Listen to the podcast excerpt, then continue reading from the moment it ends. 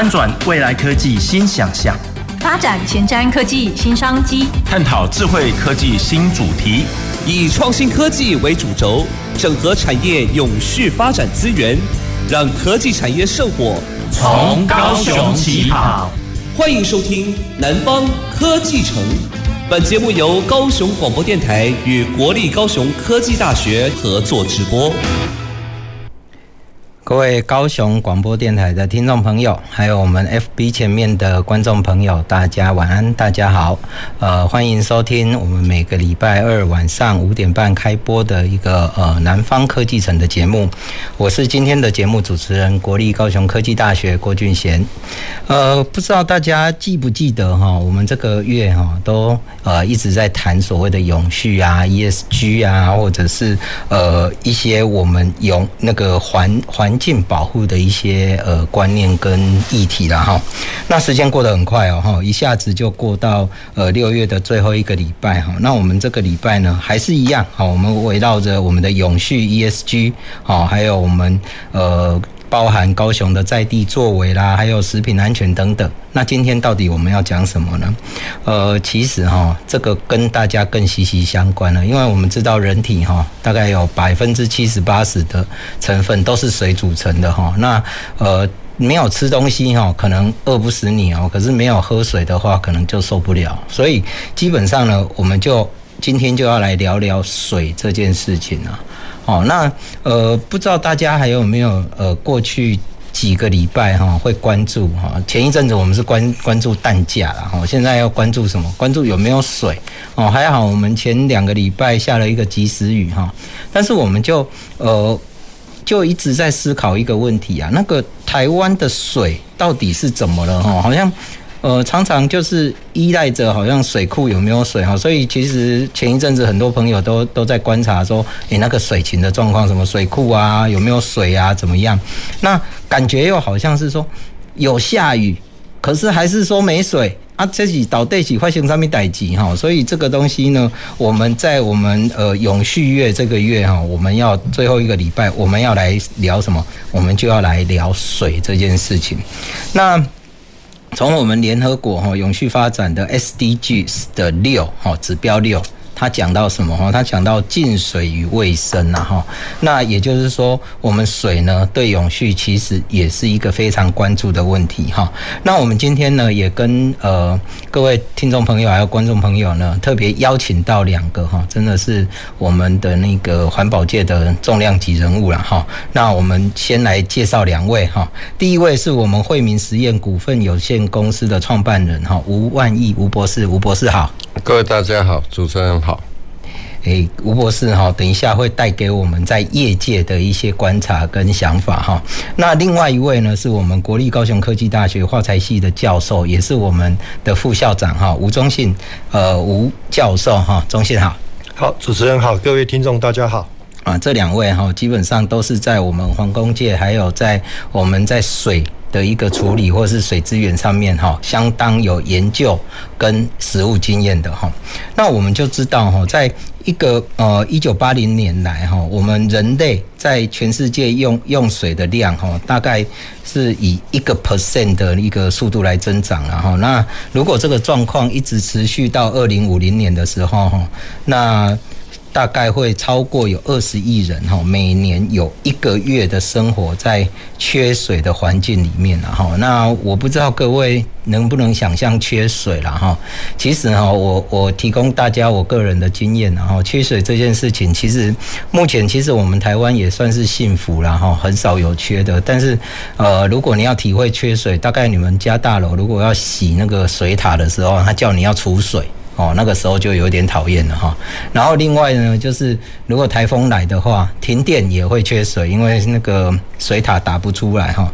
那在这种情况之下呢，你遭受这样子的一个缺水的痛苦哈，那基本上。我们就会有一些呃，希望水资源能够再更充沛一些的一个压力的哈。但是问题是，呃，在这样的情况之下，大家用水又多，然后水资源其实它也没有可能增加的那么多哈。那我们是不是可以请中信哈来帮我们简单介绍一下我们台湾现在目前水资源的一个情况，好不好？好，那个主持人还有各位听众哈，我想我先从等于是台湾的降雨，然后还有我们的一些水的分配上面跟大家分享一下哈。其实台湾每年的降雨量大约是两千五百 m i l i m e t e r 那这样的降雨量，其实在世界上面来是算多的，但实际上从联合国上面，他只要去做统计的时候，其实我们每人每年能够分配到的雨水量啊，其实是大约只有世界平均值的五分之一。好，那回头过来，我们去思考，为什么台湾能够分配到的雨水量相对是比较少的？那当然是因为我们的河川比较短，那坡度比较陡。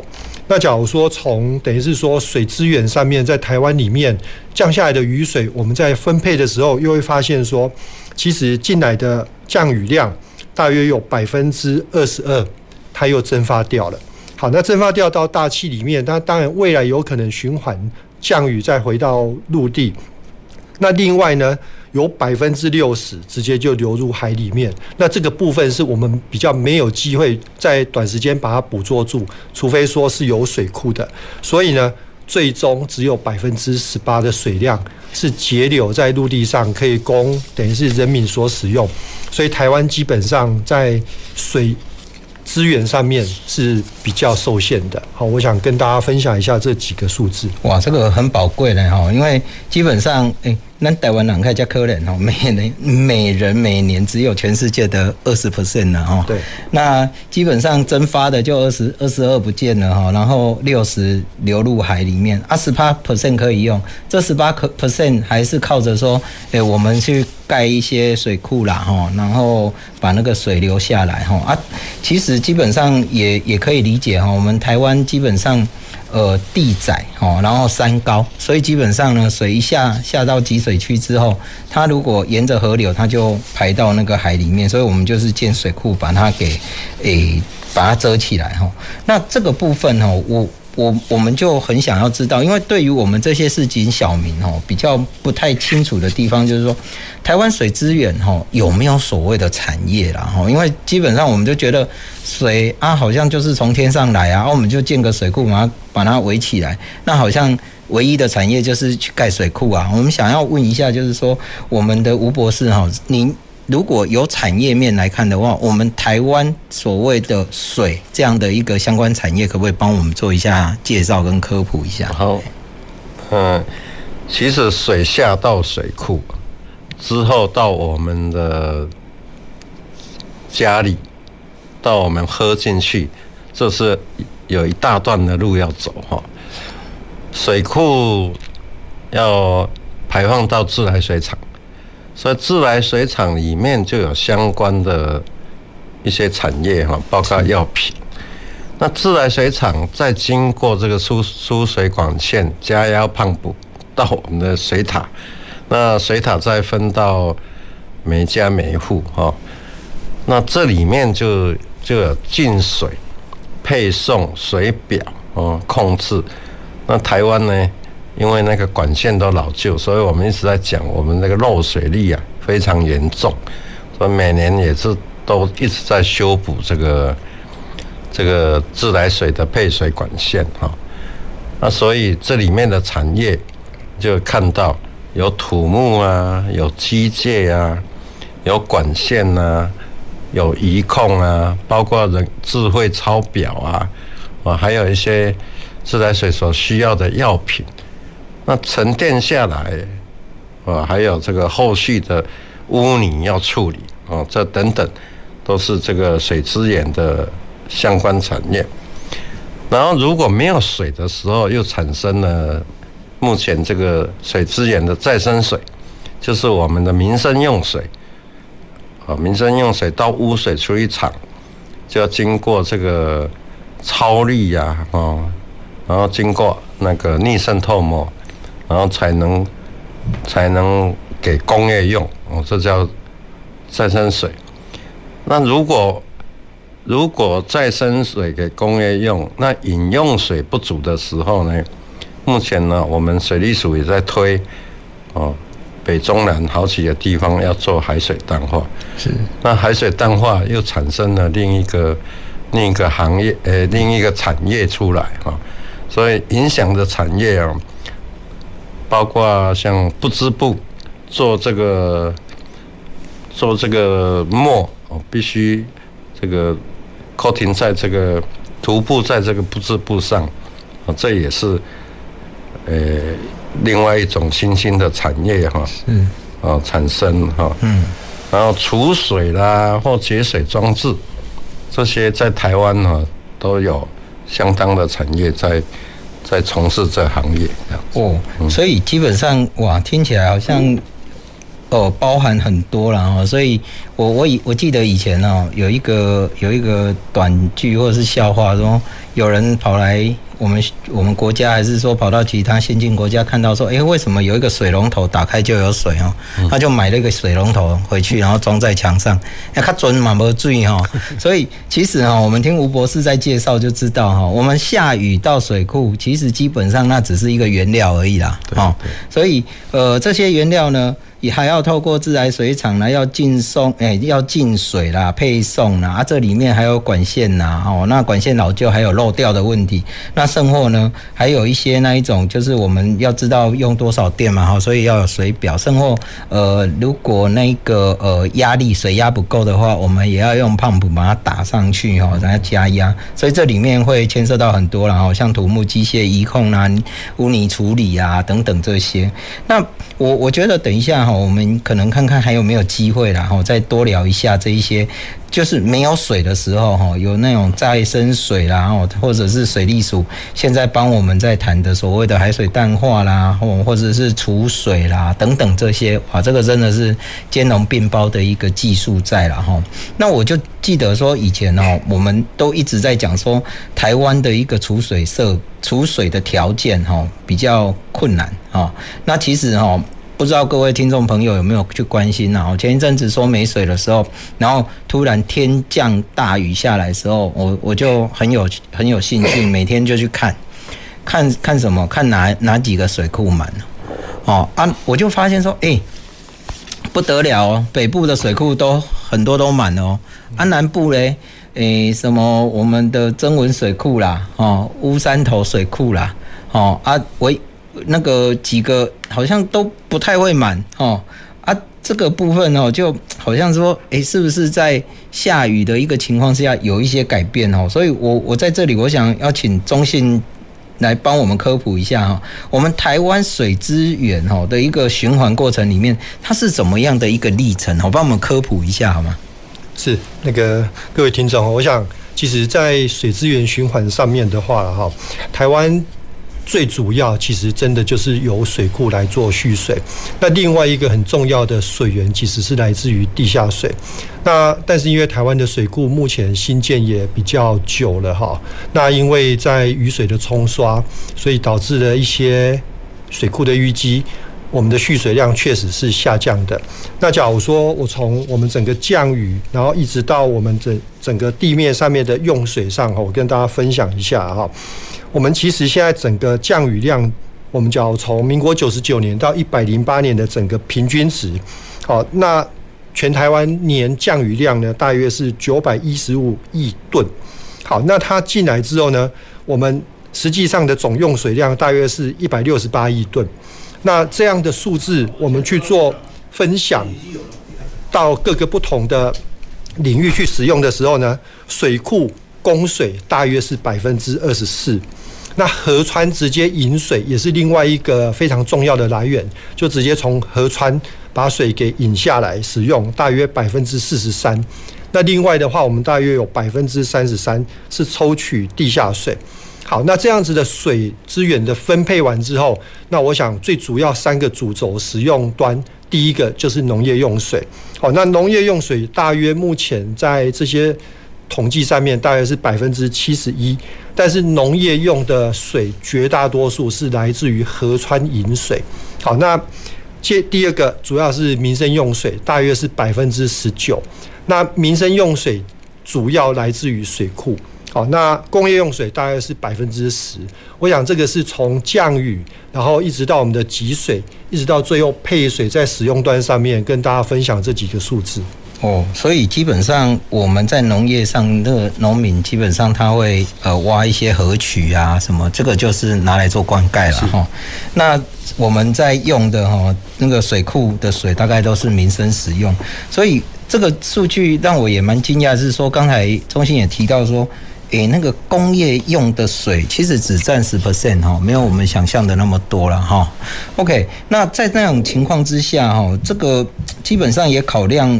考虑到我们台湾的那一种呃降雨的分布，还有我们蓄水量这些哈，那我我想要请那个吴博士哈，因为你来自于业界，也创办了一个公司哈，我想要了呃，请你来帮我们呃再介绍一下说，我们台湾这样的一个水资源哈，到底面临了哪些的一个挑战哈，或者是说呃我们到底会产生什么样的一些问题哈？好。各位观众，其实刚才那个吴副校长他有提到哈，我们我们这个挑战呢，目前挑战最大的就是我们的这个气候变迁。第一个，包括主持人讲的，北部有水，南部没有水，所以我们的人均雨量分配不均啊。台湾这个小小岛，降到北部，降到南部。这个，那也讲到我们的资资源地形留不住，嗯，然后水库水资源的蓄水减少哈，那再来就是我们常常看到地震，那下雨以后水变浊变脏，这个进水的成本增加，啊，其中。已经喊了十年了，我们水价太太低，所以大家有点浪费水 哦。我就对，就比较没有顾虑的用了。我们用水逐年增加，可是呢，人均的这个雨量啊，逐年降低哦，这都是现存的一些问题哦。然后污水，刚才讲河川饮用的水还不少，那污水。污水的这个这处理率啊，哎，还是还是偏低的啊。那再再来就是刚才讲的这个企业啦，或者回收再利用，这个这个处理量呢，还是还是偏低啊。所以我们就面临了这些这些的问题哈，以及我们山坡地。的保育和这个肥料啊等等啊，大量除了污水流入河川，我们农业的污水也进入了这个这个河川里面，产生我们现在的一些种种缺水的问题。OK，所以基本上像污水流入河川，它是会造成我们的那一种呃，就是。水的一个污染，所以那个水就变成不能用了嘛。是是。所以这样子的话，呃，原则上会不会是就没有就就直接要排掉吗？排入大海吗？还是我们还有机会说再把它回收，然后再洁净，然后再来使用？这个这就是现在在推的再生水了。如果你流入河川，那可能在自来水处理的成本就变大。是，嗯、呃。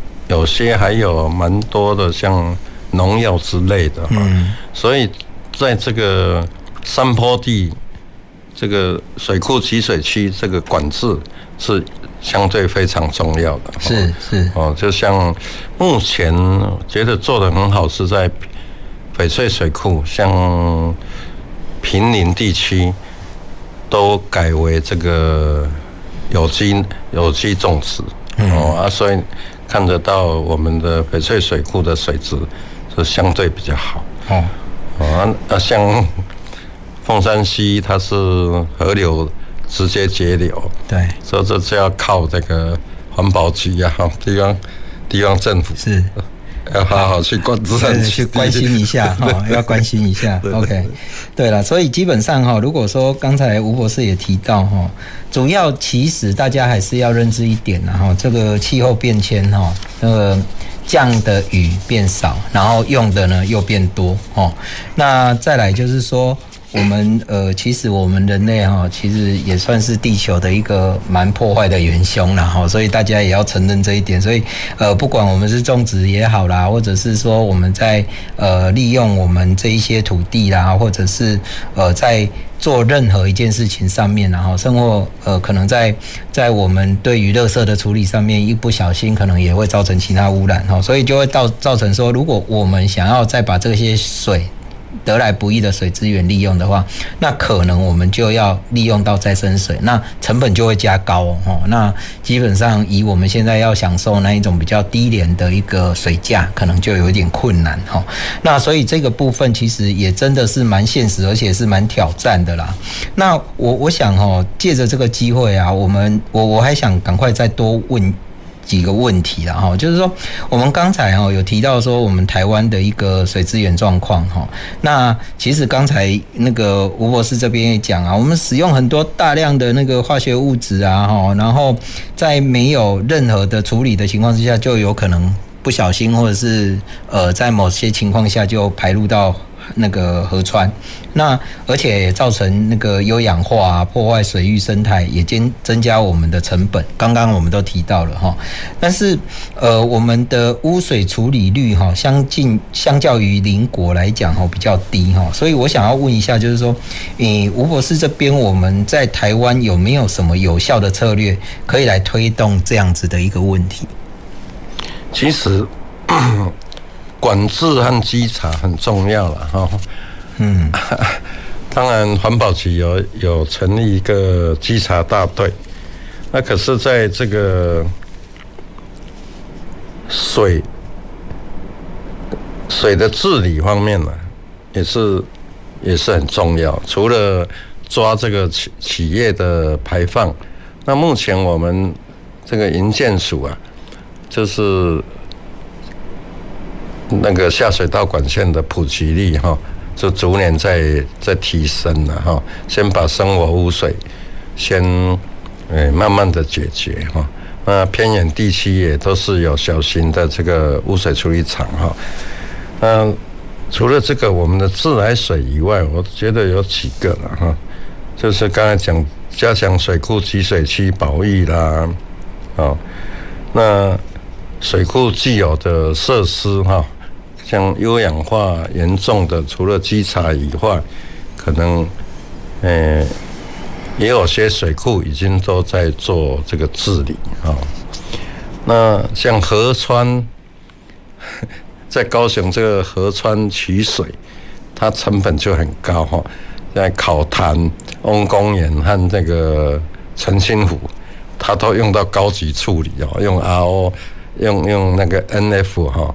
来来处理水，这相对成本就很高哈。那水利署这几年也在做这个南水北送哈，北水南送啊，这来调整一下区域供水的这个这个平衡了哈。那再来就是刚才谈到那个农业用水占了七十，所以这个我们我们农委会也在。在推那个，诶，灌溉的灌溉的专管，在需要的时候哈才用，不要水一直流流就流到大海哈。嗯，对，那你看，工业和民生才占百分之三十，这有百分之七十就这样流，虽然可以补补充一下地下水哈，可是还是大部分流入大海。那如果能留在水库，哦，那。在缺水的时候，还是可以发挥一些作用的哈。嗯。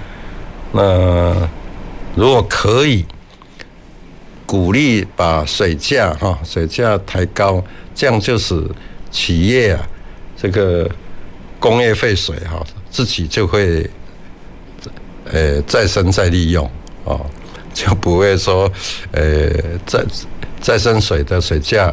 还比的自来水高很多，就没有了，就没有这个动力去做了啊。那生活废水再利用，这个是营建署跟水利署一直推动的，这几项做下来，应该可以去，诶补足这一块了。是，所以其实还是有一些积极的策略来做这些事情呢。哦，因为其实呃还有一个小问题啊，这个可能也是帮听众朋友问一下。其实我自己也不太懂哈。我们常常哈听到那个县市首长都在比那个污水管的接管率哦，这一块是想要解决什么问题啊？呃，时间很短，我就简单讲哈。是。污水接管到污水厂流出来的水才干净。假如不接管流到这个水沟，那早期如果没有，或者现在没有下水道接管的这些都市或地区，你就可以看到老鼠、蚊蝇、蟑螂一大堆啊。是。那这些都没有处理。假如能接管。到了污水厂处理以后就干净，那这些水呢，将来还可以做再生水给工业用，啊，这就是接管力的很重要哈。这个越先进的国家接管力是越高啊。那台湾，呃，还算还不错了。现在现在尽量分散式的在做啊。那也可以节节省一些接管的费用，哦，但是，呃，接管费用是很高的哈，要看政府的预算，每年你要编列啊，才是呃做做不完，这方面的产业哈，呃，新兴的这个。这个公司还蛮还不少这样子，所以其实在这个接管的过程里面哈，当当然哈，那基础的土木工程啊，或者是接管啊等等这些比较是技术性的东西，那的确是真的要克服了哈。那其实从吴博士哈刚刚对我们在。呃，分享的这些东西，就是说，其实污管如果外污水如果不去接管的话，是不是它就是会影响到我们呃生活，会去再污染到我们干净的水吗？生活的环境。对，所以基本上哈，污水的一个接管率哈，的确是会造成一个城市是否会呃进步的一个象征呐哈。那我们刚才呢非常开心哈，就是说，其实我们从呃一开始还以为说，哎，这个就是惹祸呢哈。啊，然后就把水存下来。那接下来就哦。那个我们中信副校长也跟我们提了非常多的数据，让我们去知道哦，原来台台湾整个水的一个分布状况，然后又加上哈，我们吴博士也跟我们讲到这些可行的策略啦，比如说污水管啊、核酸取水啦，甚至我们把北水把它南送哈。那接下来呢，我们还有更多的问题哦，包含刚刚这这一题啊，等一下我们还要来问一下我们的中信副校长哈。那我想我们先让呃我们的听众朋友大家休息一下。我们等一下，稍后再回来。我们南方科技城的节目，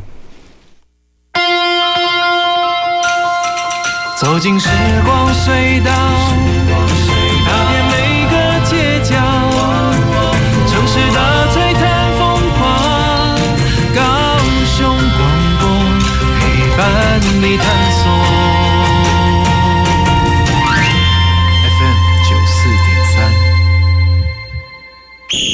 减碳生活运动开始，再升职。要环保快。要脚踏车，脚踏车，脚踏车嘞！报告班长，脚踏车被它的主人骑出去了啦！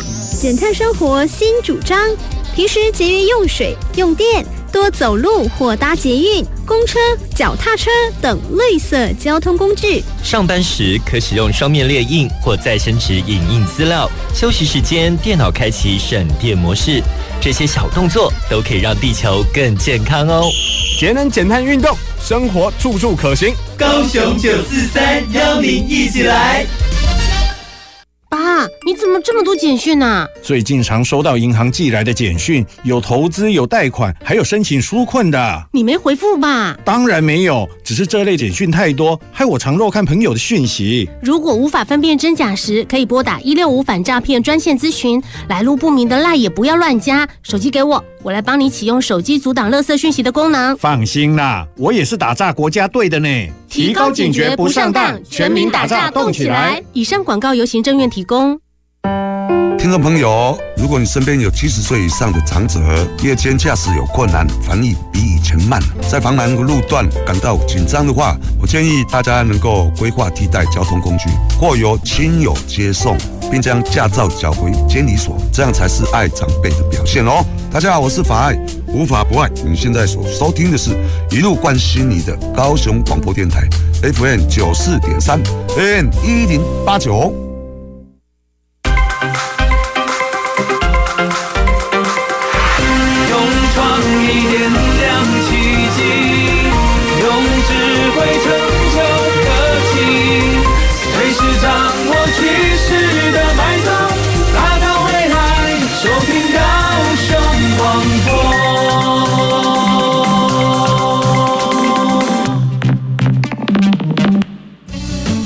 前瞻的，未来的，您现在所收听的是提供您最多科技产业新知的南方科技城。欢迎再度回到我们南方科技城的节目。呃，我们南方科技城的节目呢，是由高雄广播电台还有高雄科技大学联合制播。那我们节目的时间呢，是每个礼拜二下午的五点半到六点半，也欢迎我们听众朋友每个礼拜啊、准时来收听。那我们今天呢，非常荣幸邀请到我们呃惠民实业创办人吴万亿吴博士，还有呢我们的呃国立高雄科技大学的副校长哈，我们吴忠信吴教授。那呃上半场哈，我们谈到了就是说我们呃一个非常非常重要的元素哈，就是水资源。好，那我们也谈到就是说这跟永续的关系哈，其实也是息息相关呐哈。所以基本上呢，我们在我们的永续发展目标哈，SDGs 六哈，这个净水与卫生这一块哈，是呃联合国近年来非常关心的一个重要指标。那刚才呢，呃我们。呃，中信副校长呢，这边也跟我们提到，就是说，哦，我们台湾人哦，马西科人呐，哈，那个我们居然每每年每人哈，只有全世界的二十 percent 的水量，哈，那这些呢，呃，光是下在台湾的水二十二趴哦，就已经蒸发掉了哈，六十趴流入海里，剩下的十八趴才是我们可以用的哈。那再来就是说，呃，我们也提到，就是说，其实哈，我们集的这些水。哦，甚或有一些河川呐，有一些地下水了哈。那呃，集的这些水，那个水库呢，如果各位你们从家里的水龙头一打开，那个水哈，基本上已经经过非常多的一个呃手续哈，包含进水啦哈，包含配送啦哈，包含我们那些水表啦，或者是加压啦等等。好，那这里面呢，其实我们。老实说，我们的用水成本其实也是高的哈。比如说，我们在气候变迁、人居雨量不均的情况之下，因为地震，我们台湾也常地震，水又会变浊哈。因为我我当然是不懂啦哈，但是你就想象说，我们有泥土、有水放一起，啊个切切的哈，啊了而已啊，啊了而已，我们就需要来做一些呃所谓的净水的动作哈，啊，所以成本就接那个。增高，但是呢，所幸我们台湾其实目前哦，已经开始慢慢在解决这件事情，也开始在做了哈。所以不管是我们水利署啦，或者是其他的一些呃政府单位哈，都已经开始正视这件事情。包含刚才我们吴博士有跟我们提到的污水。的一个接管哈，它的重要性其实也是很重要的啦哈。那呃，其实我想哦，在这个部分，我想还要再来问一下我们中信了哈，因为呃，刚刚我们就提到说，我们的污水储水率诶处理率哈，相较于我们邻近的国家比较低啦。那其实我们台湾刚才吴博士也提到说，好像我们那个水价哈，好像稍嫌。便宜了一点哈，所以虽然我这个句话有一点不太想讲出口，因为有一点，有点也不太想多花钱呐哈，但是呃，我们就以一个持平的方式哈，我们来分析一下哈，来看看这样的一个状况是不是我们请那个我们中信副座来帮我们补充说明。好，谢谢主持人哈，还有各位观众，我想接下来我们来分享一个大家可能比较不想听到，好像民生消费，我们现在都在思考说，哎，好像电价啦、水价。偏低，但是大家又为了说通膨，缴这个水电价涨，可能大家的负担又变重哈。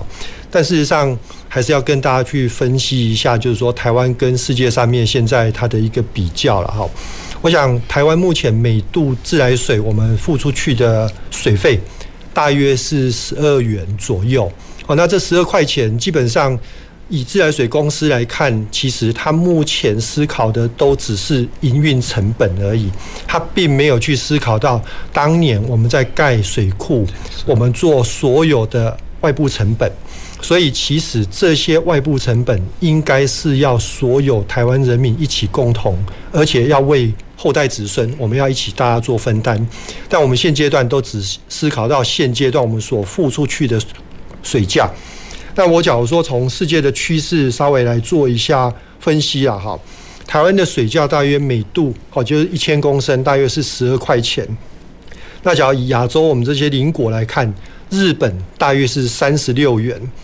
韩国大约是十九元，对岸中国大陆大约是十八元。好，那我们讲看欧美这些比较先进的国家，美国大约是四十三元，那欧洲呢？德国大约六十九元，法国也大约是差不多六十七元哈。世界的均价大约是三十多元，所以台湾其实基本上水价跟世界来比是比较偏低的。那假如我们从我们所付出去的水费，我们来跟年国民所得 GDP 做相比的时候，其实这个在世界水协会 IWA 呀，其实他们也有做过统计。那这个统计的数据呢，台湾每人每年家户付出去的自来水费，大约占 GDP 的百分之零点一六。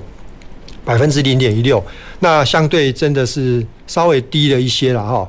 那假如我们把台湾来跟这个些世界先进国家稍微做一下比较的话，台湾的水价大约是全世界第二便宜的，好，的，还是全世界第二便宜，第二便宜，第二便宜。对，但是我们刚刚去讲到我们的降水跟缺水哦，这个 IWA 啊也有统计了，台湾的缺水，缺水。在全世界排名是第十八，哦，是第十八，所以我们在缺水世界排名第十八名，水价却是世界第二便宜的，所以其实我们应该要真的要去思考，当然节水，另外的话是如何去有一个驱动力，让工业。让他愿意自己再去做水的回收，去做再利用。所以再生水从企业自己做起。是是是啊，政府的投资其实也是必须的了哈。我这边衍生稍微让大家了解一下，刚刚所提到的污水接管率，也就是说污水的处理来看，台湾二零一九我们的污水处理率大约是百分之六十二。哦，那假如以邻近的国家来看，日本是百分之七十八。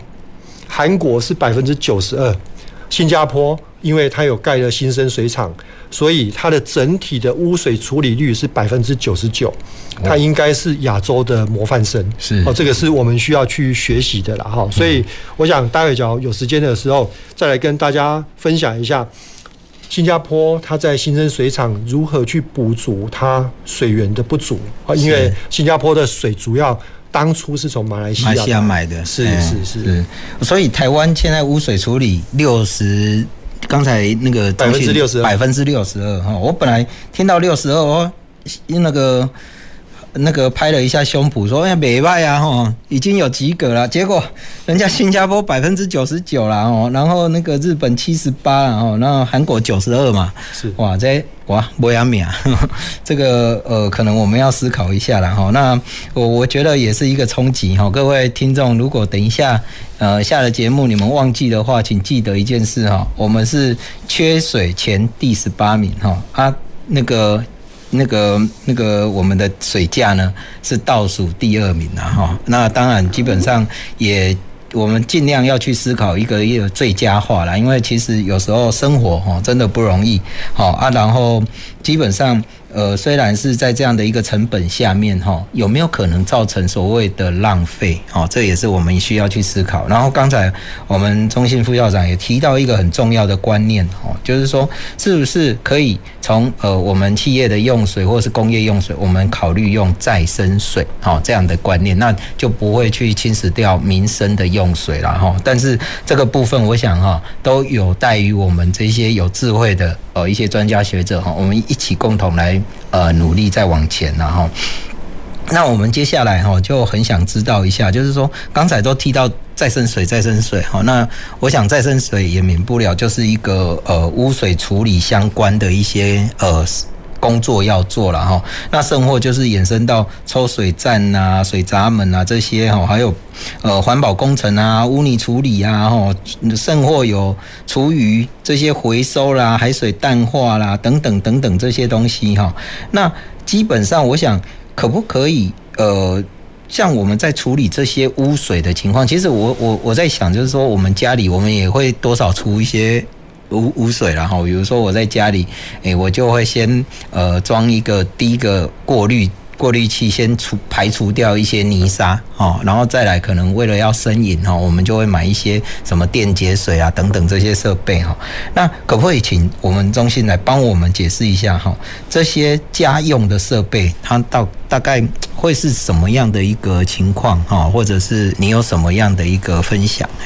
我我想，首先，其实台湾自来水已经算是干净的哈。我想，自来水公司很认真的去协助我们处理水。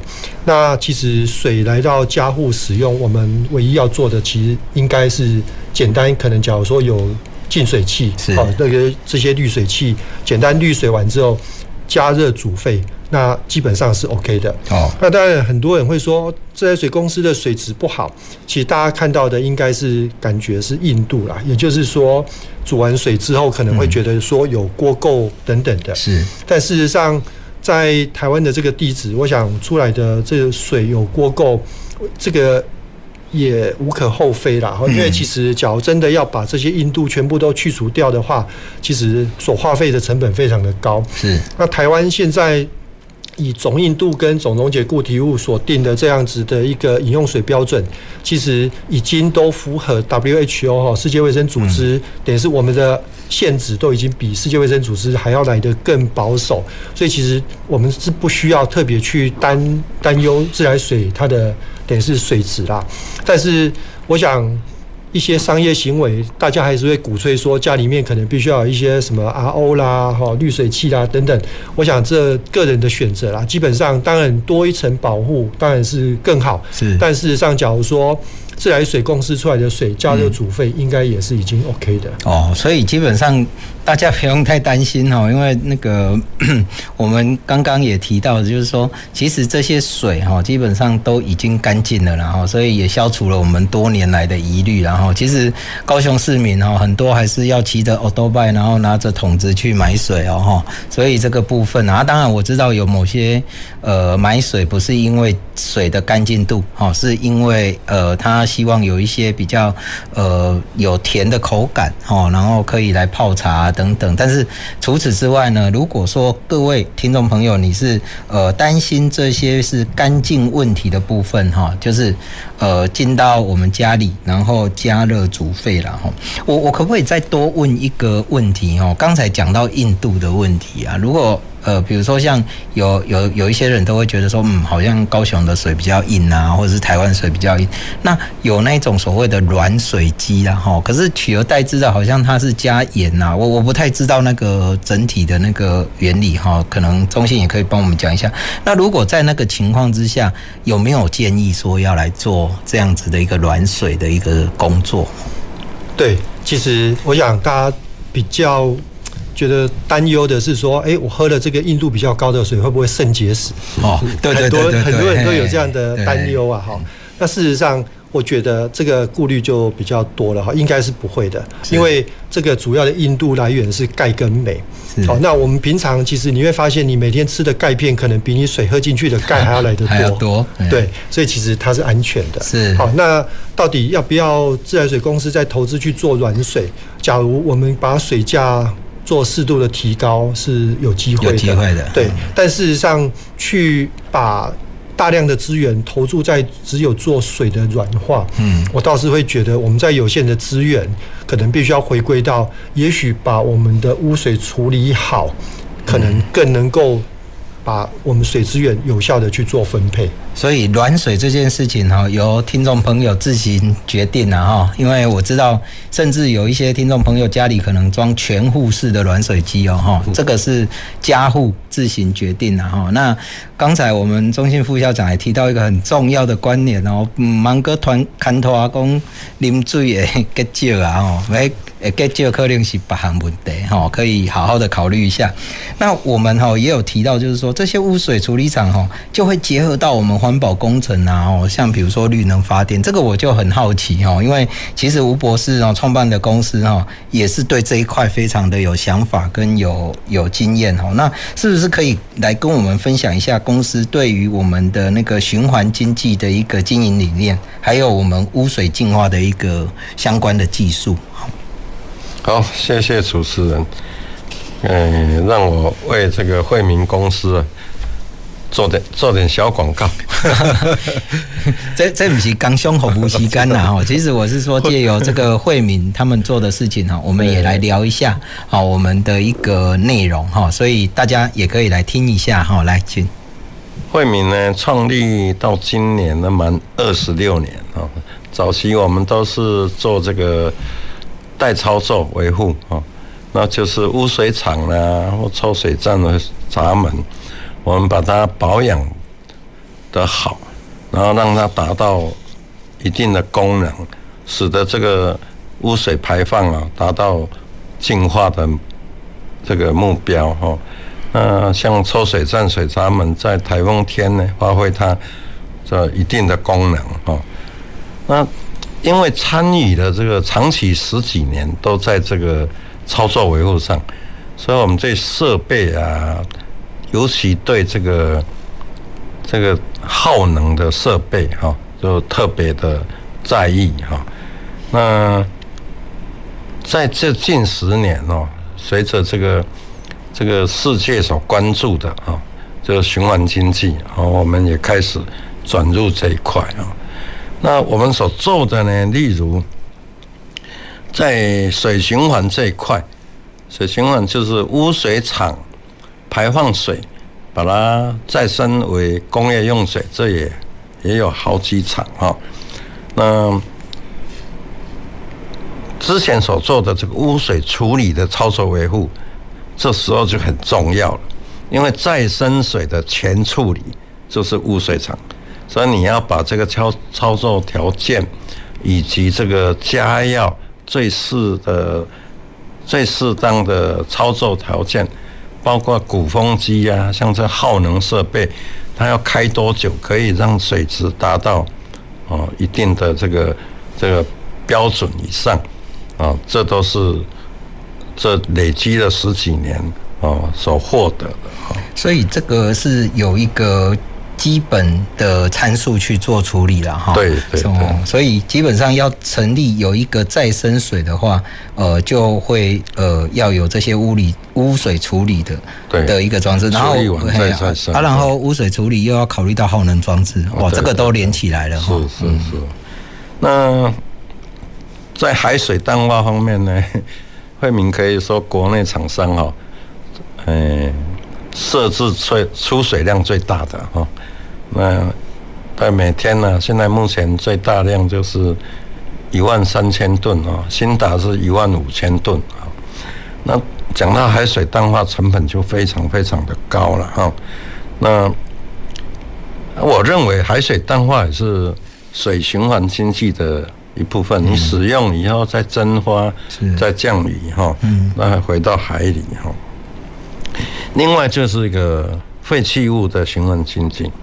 那惠民就是把我们污水厂，哦，它浓缩之后会有污泥，所以那我们就有南北哈两家污泥处理厂，处理完的这个这个沥料呢，就作为这个低强度水泥，哦，作为管沟啊，哦，这个填埋这些水泥沥料啊，这也是就是废弃物的循环经济。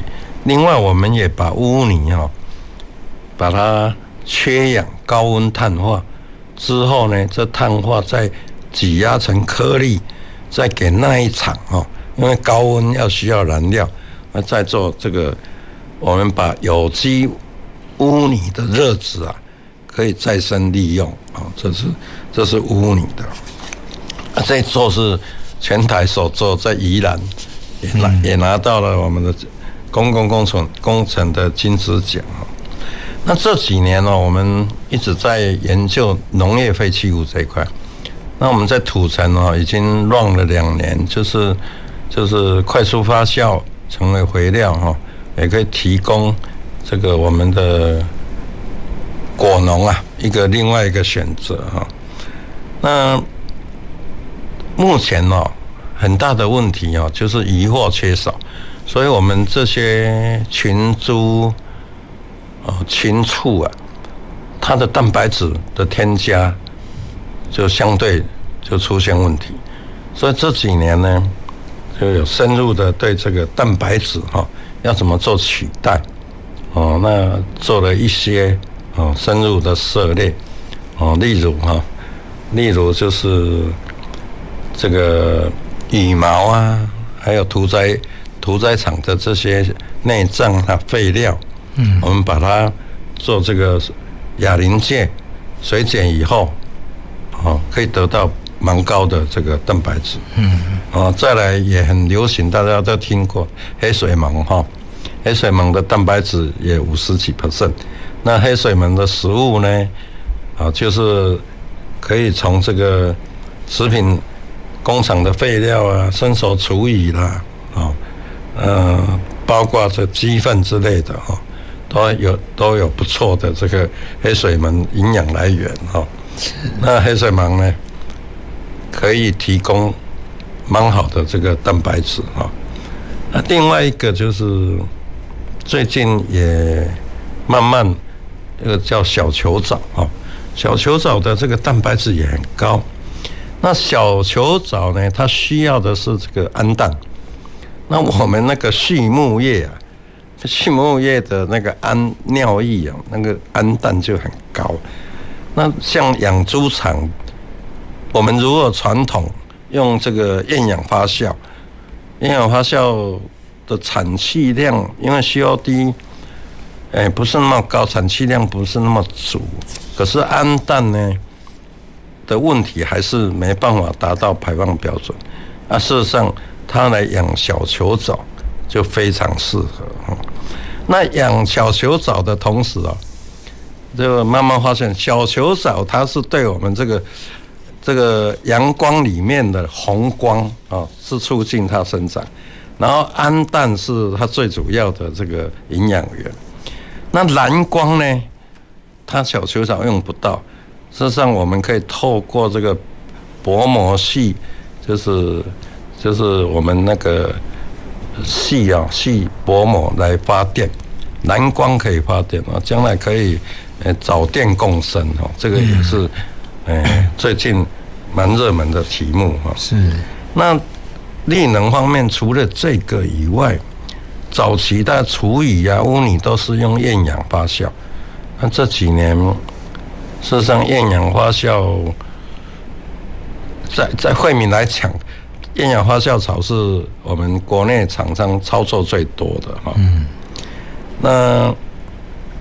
目前这个绿能呢，嗯，因为我们污水厂有三十几座，所以呢有在涉猎用这个微水力发电，啊，然后把这个我们排出的水啊转换为电能，是像这些都是我们在努力的目标。看，哇，这个哇，这个。整个讲下来哦，可能我我我们有机会啊，如果听众朋友听得喜欢的话，我们可以再单一哈，只要有一项，我们大概可以开一个节目来谈的，啦哈特别是刚才有提到所谓的厌氧发酵这一块哈，因为这个也是一，因为其实我我我发现哈，总而言之言而总之哈，其实呃吴博士公司哈，他们的呃核心理念是什么？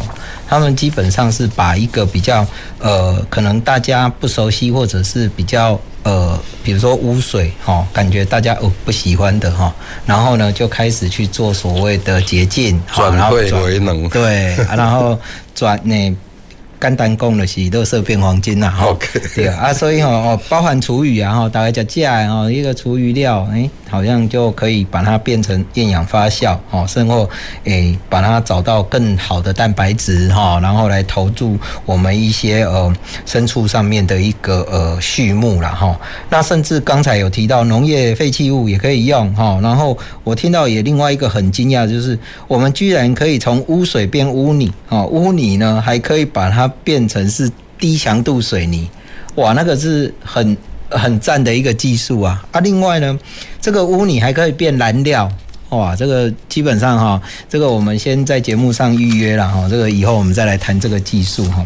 那接下来哈，我想还是要请教一下我们中信副座哈。其实呃，你站在教育界哈，然后对于整体的一个环保的人才哈，你你应该有一些某些的看见，你可不可以让我们也分享一下说，我们大概培育的一些方向哈，大概会是怎么样，或是需求？哈，是我想哈，在全世界都开始重视环保。大家都开始在强调说，地球只有一个，特别是台湾受到气候变迁的影响，所以整个环保上面所需要的人才产业是非常非常的大的。所以目前，我想在国内的大专院校里面，工程领域里面，几乎所有的课程都会去导入，在通识里面一定都会有环保。在专业课程里面，我想在环境工程系、在化学工程系，甚或说其他只要是工程类科，甚或说资讯类科的，他们都一定会把环保相关的考虑进去，因为这不仅仅说我们要节能，要节省资源，另外一个非常重要的，台湾是做出口的，它必须要配合全世界一些绿能、一些绿色的。标章，所以我们必须要往这个方向走。那要让我们的下一代提早接受，而且他必须要知道世界的脉动。这个哈是非常好的分享哈，因为呃，我们从一开始我们就在跟听众朋友讲水，本来那就是一个民生必需品啊哈。